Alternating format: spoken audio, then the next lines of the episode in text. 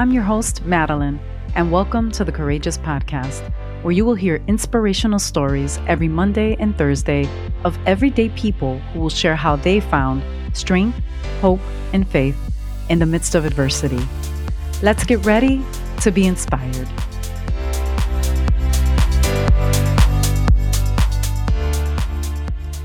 Today we have Silvia Verga. She is a wife and a mother of two who is originally from Brazil, but has been living in Queens, New York for the last 22 years. She has a master's degree in human services and is certified in leadership through the John Maxwell International Certification.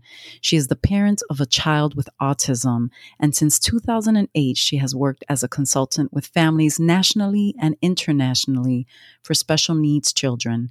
Silvia is dedicated to supporting increased student and parent advocacy for families across the country and globally. Silvia, welcome, welcome to the Courageous Podcast today. Thank you. Thank you for having me.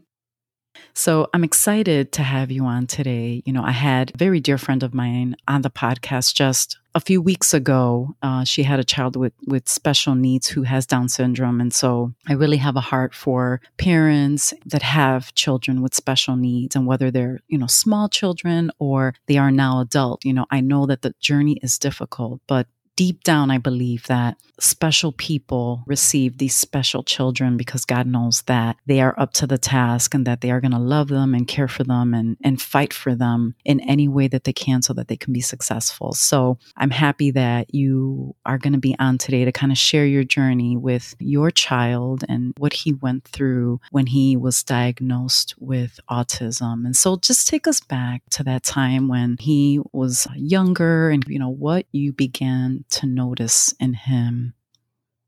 Jeremy was uh, born in 2003 and uh, he was growing up as a typical child. When he was about to turn three years old, we started noticing a lot of odd behaviors from him things such as staring out the window, jumping up and down, a lot of those repetitive behaviors. And I was not sure. I knew there was something going on. And then one day my husband said, He sounds like he has some autistic tendencies. And, you know, it stayed in my mind. So I went back to school and I started researching on autism. And the more I learned about it, the more I was convinced that's what he had. Mm-hmm. So I, I took him for three different doctors, and all of them diagnosed him with autism. And what were the things that they tested him for? Just because if people are thinking potentially that maybe their child may have this, what are some of the things that doctors can do to diagnose this condition? You know, depending on the practitioner, let's say, you know, his a pediatrician noticed something off as well because their background training differ, but they have some knowledge. So when his pediatrician referred to a neurologist, the neurologist basically just observed him and gave a, a report and then we went to a um, phd in psychology and she did a whole comprehensive evaluation you know, a set of, of testings that we parents are the ones that are interviewed and they ask all different questions about his behavior, you know, it, and it's breaking down on communication, his current knowledge of playing with certain toys, and then they do some evaluations with him, like observations. They spend a lot of time playing with him with different mm-hmm. type of toys, but all of them have a purpose for it. So they were testing his ability to speak, how many words he spoke at the time, and his comprehension. And then after that, we get a, a report with all those details, which is it really amazes me because they are able to catch things that you knew, but you never really realized mm-hmm. that they were there. So it's like, yes, they know my child, you know? so uh, those evaluations are very good. If you are not ready to receive them, it can be very detrimental, but it is very comprehensive and increases your knowledge to the next level in terms of understanding your child's current behavior. That's great. And so, what did it feel like for you to get that news or to get confirmation of what you and your husband had already been thinking and feeling, did you blame yourself for that diagnosis?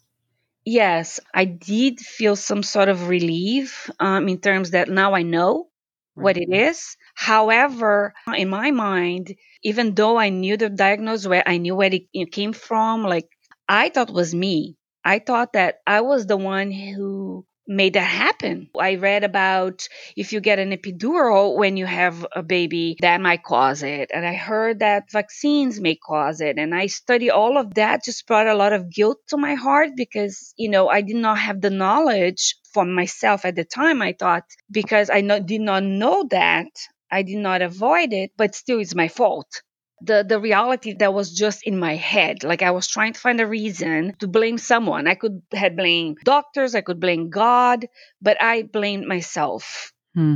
And so, in our initial conversation, as we were prepping for this, you had said that because you felt potentially was your fault. And I think a lot of parents think that, you know, when their kids are born with something or diagnosed with something, initially we're going to say, What did I do? You know, what could I have done differently? And so, you said that you were struggling with that and that you just had this sense of wanting to run away after hearing this diagnosis and maybe thinking about what your child's life was going to be like.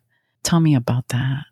Yeah, so that sense of condemnation that it was my fault, it brought me to my childhood and I start realizing and remembering actually that I had a lot of the behaviors that my son had. You know, I had horrible tantrums and because of that, you know, I suffered a lot Mm-hmm. And I thought that was going to happen to my son. And I could not have avoid that. So I projected that suffering into him, into his future. And that was a horrible feeling for a mother to have. So I, I decided that I was going to run away. One day I woke up in the morning and I went on the computer. I had a plan.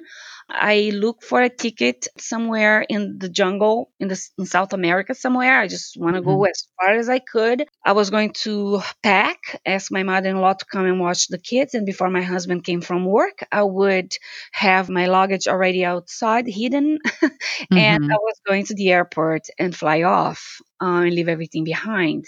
So I had my luggage outside. Um, I said, God, I'm going to give you one chance to speak to me. I need you to speak to me because if you don't, I will leave. And I was determined.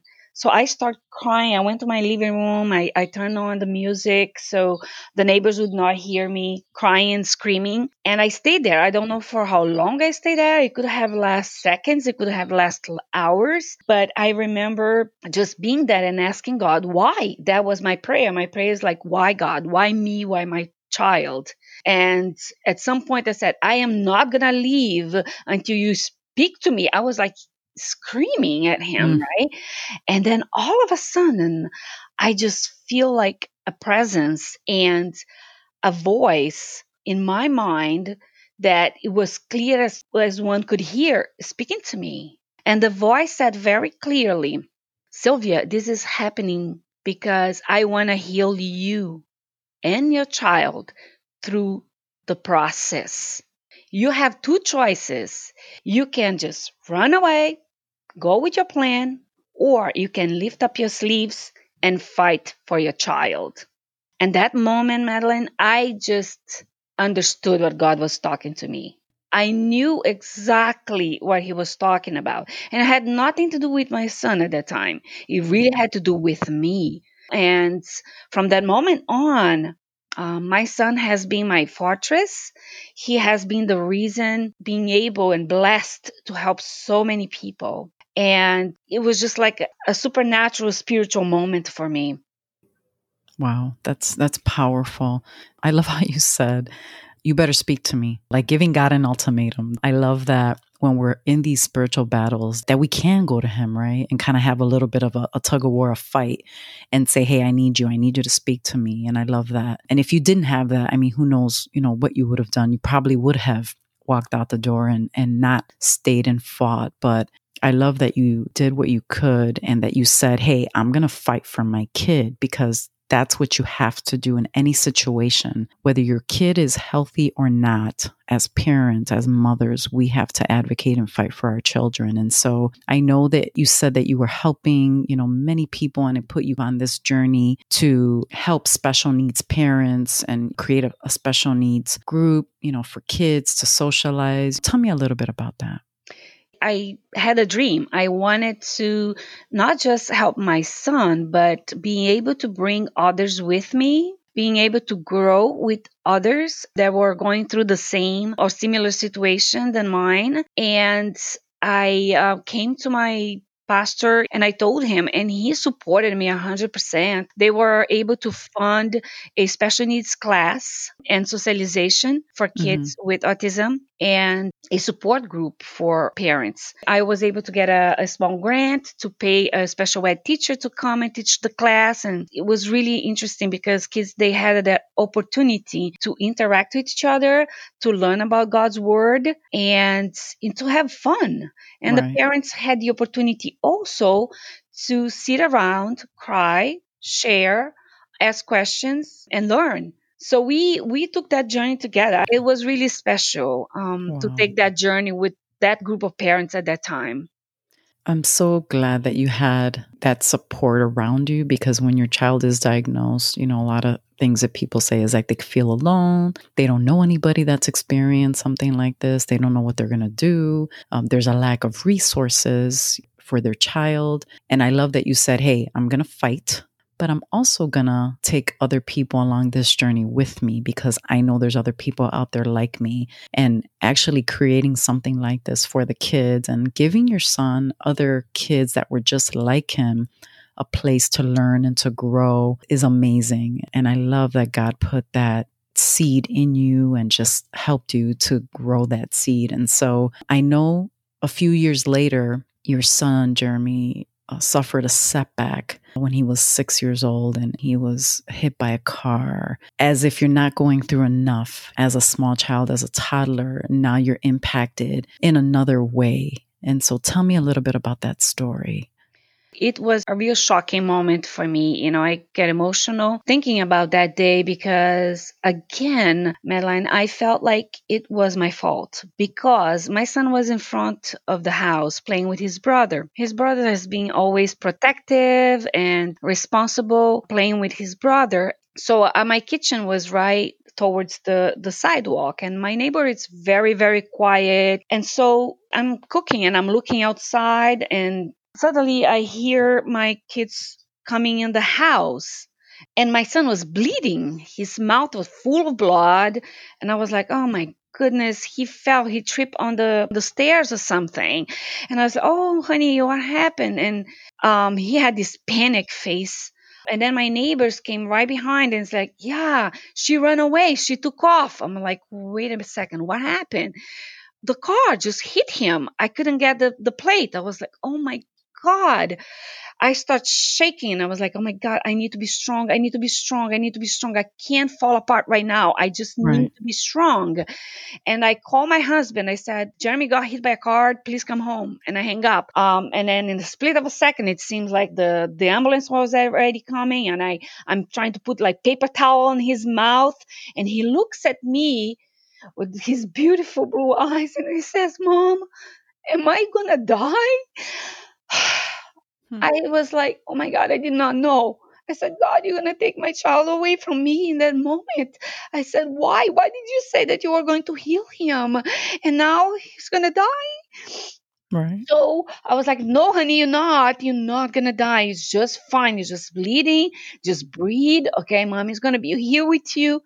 And the ambulance came and checked his vitals and put him inside. And I'm, I remember him laying there the sun like light was coming in in his face and he was pale. And um, he was closing his eyes. His body seemed like it was letting go. And i said mm. honey don't don't sleep. Don't sleep. Stay here. Stay with mom. Stay with mom. Please wake up. Because i knew that you know if he closed his eyes he would never come back. And So we got the uh, hospital. Um, they took him in. It was wonderful. He was uh, pretty much awake most of the time, but he was very tired and he wanted to sleep. And they were monitoring him. Came back home. We took care of him, and he bounced back like in a week. Kids are so resilient. They can bounce back from anything. They can teach us so many things about being strong, about fighting, about not letting a diagnosis or not letting getting hit by a car change them or impact them. You know, they're just going to keep going forward. And so I wanted to fast forward a little bit. You know, I know now he's a teenager, he's 16. What was it like for him growing up in the teenage years with this diagnosis? He was always very happy growing up. He wanted to have relationships, make friends, and we encouraged that. We had a lot of the therapies laid out for him. We had people coming in and out of the house, and he started speaking. And when he did, he would not stop, and he hasn't. what a great uh, problem. yes, right? And Madeline, if you start talking to him and you talk about his interests, he won't stop talking to you. Mm-hmm. He has that leadership sense in him. He wants mm-hmm. to teach. Like next year, he's going to be a senior, graduating from from high schools. I wanted my son to go to college, and if he didn't, that that was fine right? Mm-hmm. We would have another plan for him if he needed to be in a in a assisted living on a you know in a home with other kids that would have been fine. But i had that dream for him. And now he does want to go to college. Not only he is able to but he wants to go to college. And he told me the other day that he wants to go to Japan. So, you know, I encouraged him and I said, So you need to learn some things about Japan. It's like, Mom, I already know. He's not telling me about the Japanese culture. Uh-huh.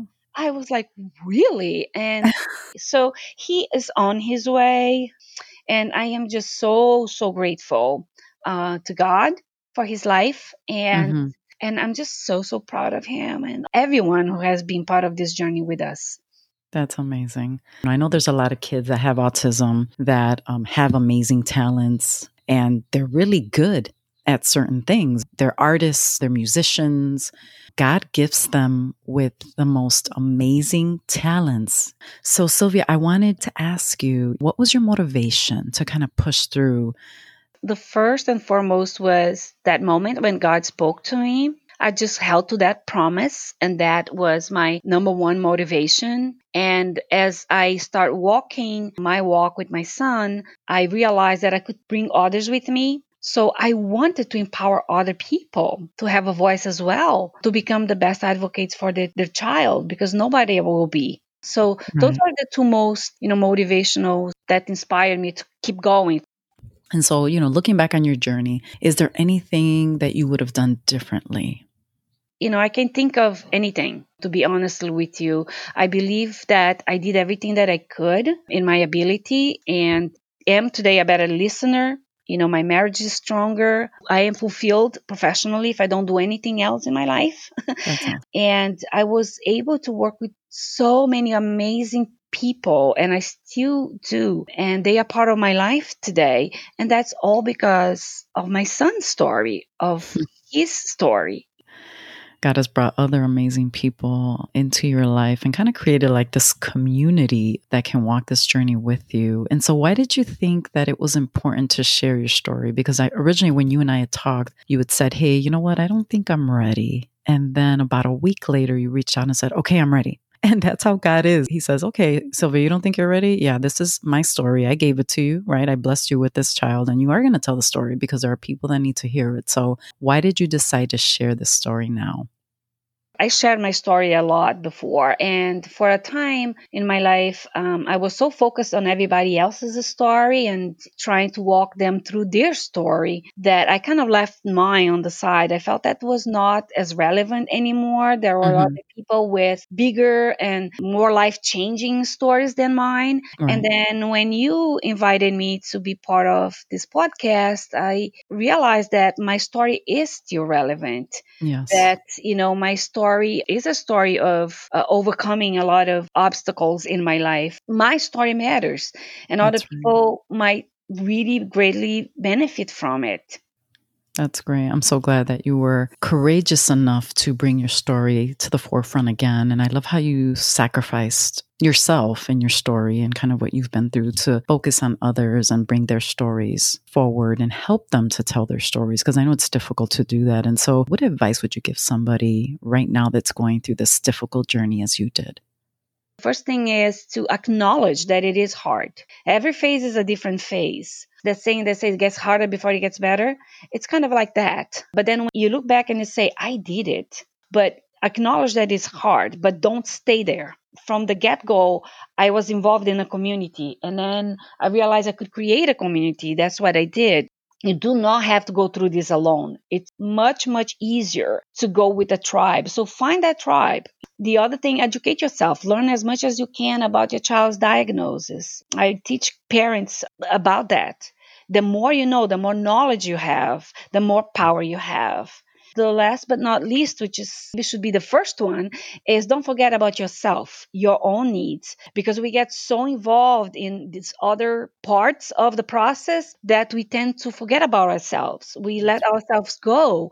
We were women before we were wives or partners or mothers. We are women, right? Amen. Learn a way to reinvent yourself and have that that time for yourself.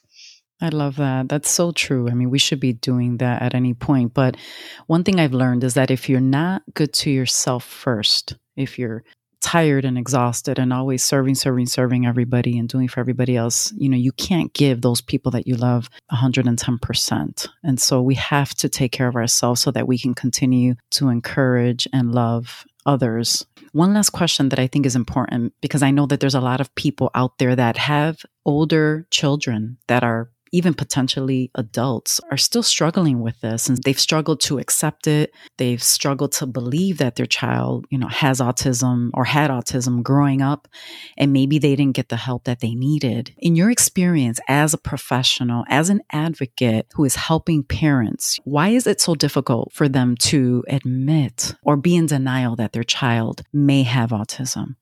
And the first thing that comes to mind that I have encountered is shame and guilt those two things uh, really can drag you down to a path of denial, but also protection and self preservation can be another component to why we don't share why we you know we don't tell our stories we don't tell our neighbors about our child condition because we don't want them to be bullied we don't want him them to be ostracized you know and, and not have a fair chance in society that's right. But the other the other side of it is is the truth. The truth is the more you expose, the more you allow people who really care, who really wants to be part of that circle in your life, um, more acceptance he will have, more advocates he will have, and more chances out in life he will have. That's right. So it's very important to see from that perspective.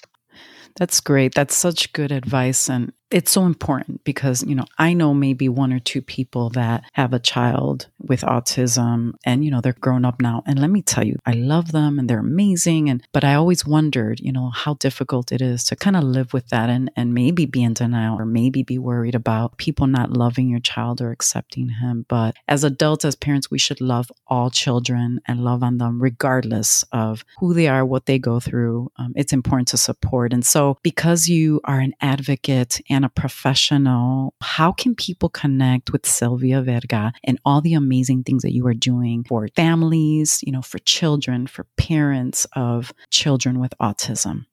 The best way is to reach me via email. So it's my last name, Verga, and then my first name, Silvia, all together, V E R G A S I L V I A, at yahoo.com. You can follow me on Instagram at Silvia under dash Verga, or you can like my page on Lead for Change on Facebook. It's uh, Lead, L E A D, and number four, and the word change. That will lead you to my page. You can connect with me there as well.